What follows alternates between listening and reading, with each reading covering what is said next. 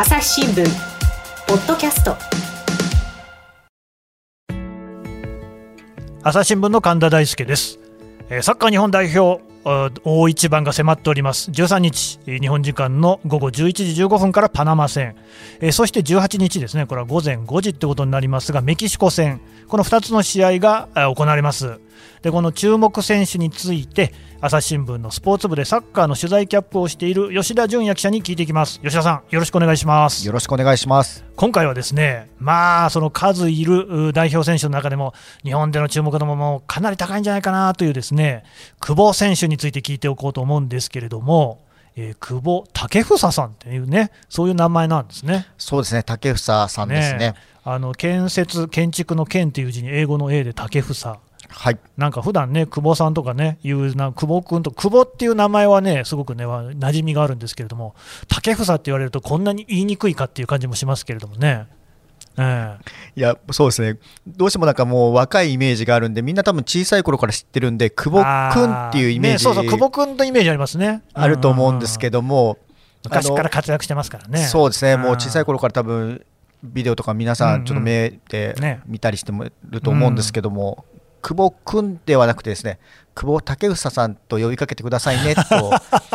本人が言ってはい、J1 で初ゴール決めた時ね。こう報道陣に最後に去り際に言ったっていうですね。えーまあでもね、本当にね、あの福原愛ちゃんほどではないですけれどもね、やっぱ久保君、久保さんもね、竹房さんもね、もうかなり昔から見てる感じがして、もう19歳になったんですね。そうですね、久保選手、ねまあでもまだ19ま歳だって19いう気もしますね、はい、いそうですよね。どうですか、この取材の受け答えなんてどんな感じなんですか？や本当、ものすごいしっかりしていて、うん。自分が19歳の頃と比べると、格段の違い自を、分の19歳と比べちゃいますか？格段の違いを感じますね。えちなみにあの吉田さんは19歳の時何してました？もう自分で何したのかもわからないぐらいな、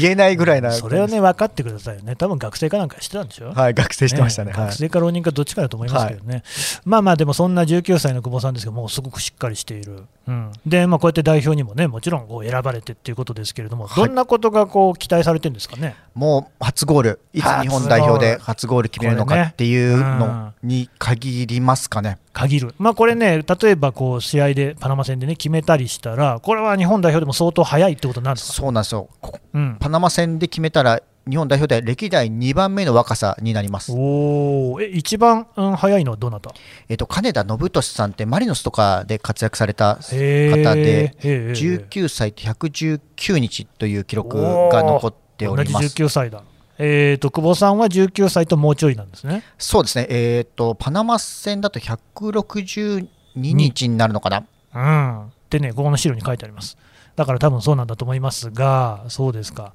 で、だから、これ、あれなんですよね、もっとこう前にゴールを決められていれば、その金田さんを抜いて、えー一番若いっていうこともあり得たんですかね。そうなんですよ、今年のうん。9月までにゴールを決めていったら、えっと歴代最年はい少になっていたんですけども、やはりただ、この新型コロナウイルスの影響で代表戦がなくなってしまっうん、ねて、うん。本当は9月まで6試合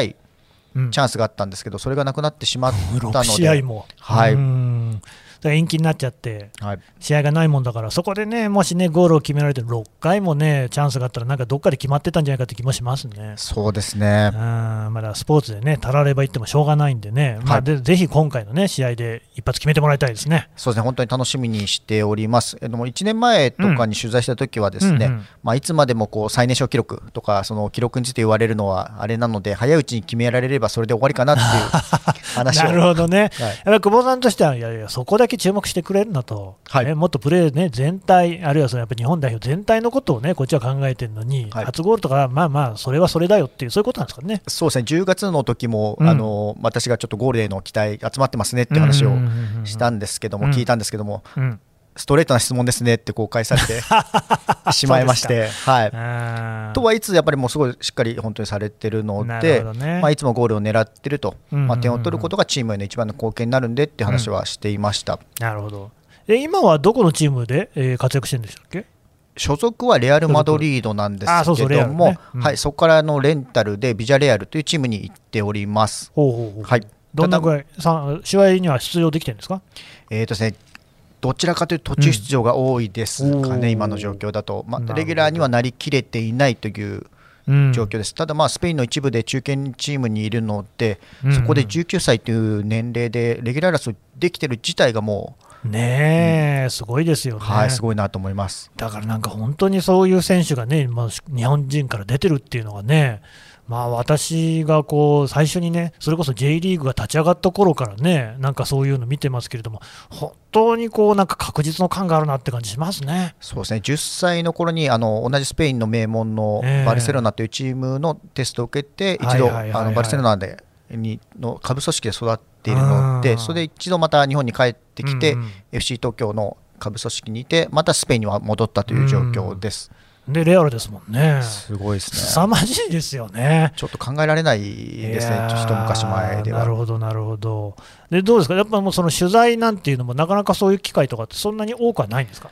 そうですね、やばなかなかこうスペインリーグ自体が、えー、と取材しに行っても、取材ゾーンにもえスペインの選手って入あの、スペインだとなかなか選手が喋らないこともあ、多いので、J リーグとはそこが違うので、はい。まあ、会うこと自体難しいんじゃないですかね。おー。じゃあそうすると、こういうその代表の試合っていうのは一つの機会なんですね。そうですね、もう非常にありがたい機会だと思います、直接話が聞ける。なるほどね。というわけで、今このね、あの久保選手のですね、えー話をこうたっぷりと聞いていただこうと思うんですが、えーと、インタビュー自体はですね、12日に行われたものでして、これはあの各社の合同のね、インタビューです。で、このインタビューをオンライン取材でね、行われたものなんですけれども、再構成しまして、これからお送りいたします。お聞きください。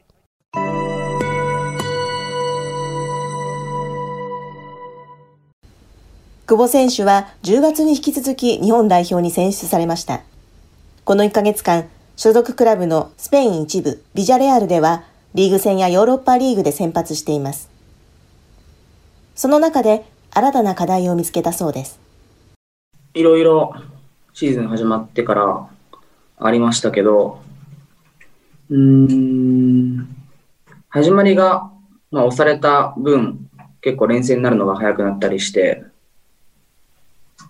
本当にここから帰ってからも連戦が続きますし、非常に例年に比べてもタイトなスケジュールになっているのかなっていう中で、しっかり週2で試合があるチームにいる身としては、怪我とかそういうのもしっかり、実際に何人も怪我してる選手がいるんで、そこも一層気をつけながらやっていくっていう去年までの自分になかった新しい課題もあるかなと思いますね。まあ、月単位であんまり物事を考えたことはないですけど、まあ、毎試合うまくいった、うまくいかなかったっていう感じで自分を評価することはありつつも、月単位で今月はどうだっていうふうに考えることはあんまないんで、今言われてみて初めてって感じですけど、うん、なんで、もう自分は今シーズン終わった時に自分が成功だなと思えばそれでいいのかなって思ってます、今。ビジャレアルは昨シーズンプレーしたマジョルカよりも強いチームです。一年一年が勝負だと考えているそうです。うん、そうですね。ビジャレアルっていう一つステップアップ、まあ、ステップアップかどうかわからないですけど、リーグ内で格上のチームに行けたことは、まず結果だと思いますし、それは自分の昨シーズンでの実績が評価されて、今そこにいるっていう一つの結果だと思いますし、目に見える。それでまあ、ここから自分がさらに今シーズンも結果を残していくことで、それが実績となって、また来シーズンっていう風に、まあ、サッカー選手は何年契約っていう単年契約してる選手は少ないですけど、評価自体は単年で分かれていくものだと思ってるんで、そういった意味では気を抜かずにしっかり、まあ、毎試合大切にしていければいいかなと思います。プレー面で今一番こだわっているのは最後の質だそうです。改善っていうよりは今一番気をつけてるのは、もう最後の質っていうところを一番気をつけていて、結局、まあ自分はあんまりなんか試合で今日良くなかったなっていう試合は今までないんですけど、結局自分のプレーとかを見てると、あ、ここ良かったけど最後のここ合えばなっていうのが一試合に何人回か今ある状況なんで、そこで良かったらゴールだったねとか、良かったらアシストだったねって言われることが多々あるんで、それをあ今の良かったねっていう風に変えていけるように、ラストパスだったり、最後のシュートだったりっていうところを、プレーの終わりっていうのを今はめちゃくちゃ意識してますね。ビジャレアルでの今シーズンの目標についても語りました。まずは、ヨーロッパリーグもそうですけど、リーグ戦でできるだけ早く、まあ、レギュラーを掴んで、コンスタントに試合に、まあ、コンスタントに試合には出れてますけど、もう本当に主力の一人として試合に出ることが一番だと思いますし、そっから、まあ、そうなった時にまた具体的な目標は出していければいいかなと思います。クラブから日本代表に合流しました。どのように切り替えて代表戦に臨んでいるのか聞きました。代表とクラブは、自分の中では正直全く別物っていう考えを持っていて、まあ理由としては代表ではクラブでの毎日の積み重ねを出す場所だと思っていて、クラブでは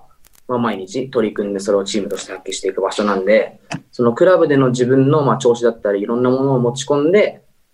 もう一発勝負でそこで出していくのは代表なんで、当然、まあ、機会も代表の方が少ないですし、その分、チャンスも少ないんで、そういった意味では、ね、クラブでの日々の活動が代表につながるんで、まあ、だからといってどっちの方が重要っていうわけは、その格付けとかはないですけど、本当に、もう同じ土俵では考えてないですね。10月はアフリカ勢と対戦しました。今回はパナマ、メキシコという技術の高いチームとの対戦です。この2試合に向けての意気込みを語りました。相手によって臨機応変に対応するっていうのもいいですけど、自分たちのサッカーで主導権に立つっていう両方の選択肢を合わせ持って戦っていくのが一番かなって思いますし、そういった意味では、まだ1日あるんで、今日の前日練習でしっかりすり合わせをして、誰が出ても1試合目からしっかり結果にこだわって、前回負けてないですけど、今回より勝ちにこだわって、そういう意味では、うん、もっと試合を優位に進められればベストなのかなっていうのがあるので、しっかりギアを入れていければいいかなと思います。次の試合で国際 A マッチ10試合目となります。節目の試合、そしてゴールへの思いも語りました。特に今までと変わらないんで、新たにっていうよりかは毎回選ばれたからには、しっかり爪痕を残すのが選ばれるために必要だと思うんで、もう次を見据えて、ながらも次のために今回が一番重要だと思うんで、2試合ともチャンスがあれば、チームに貢献できればいいかなと思います。まあ、特に自分はその節目だからゴールを目指さなきゃいけないっていうのは誰かに言われたわけでもないんで、そんな重圧とかは全くないですけど、うーん、まあ、何試合目とかは関係なく自分はしっかりチームに貢献することが大事だと思うんで、そういった意味では、そのための手段として、結果っていうのを狙っていければいいのかなと思います。朝日新聞、ポッドキャスト。朝日新聞の質問ドラえもん。我が家の朝は質問から始まる。電線にスズメやカラスが止まっても感電しないのはなぜ？身の回りのことから広い世界のことまで。いろんな質問が毎朝新聞の一面に載って君のもとへやってくる。ママなんで？なんでだろうね。さあめくって探して答えを発見。あった。スズメより電線の方が電気を通しやすいからか毎朝のワクワクが未来を開く朝日新聞この番組へのご意見、ご感想をメールで募集しています。podcast at 朝日 .com p, o, d, c, a, s, t アットマーク朝日 .com までメールでお寄せください。ツイッターでも番組情報を随時紹介しています。アットマーク朝日ポッドキャスト朝日新聞ポッドキャストで検索してみてください。朝日新聞サッカー担当の公式アカウントでは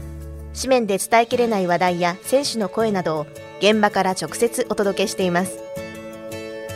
アットマーク朝日アンダーバーサッカー1朝日新聞サッカー担当で検索してみてください。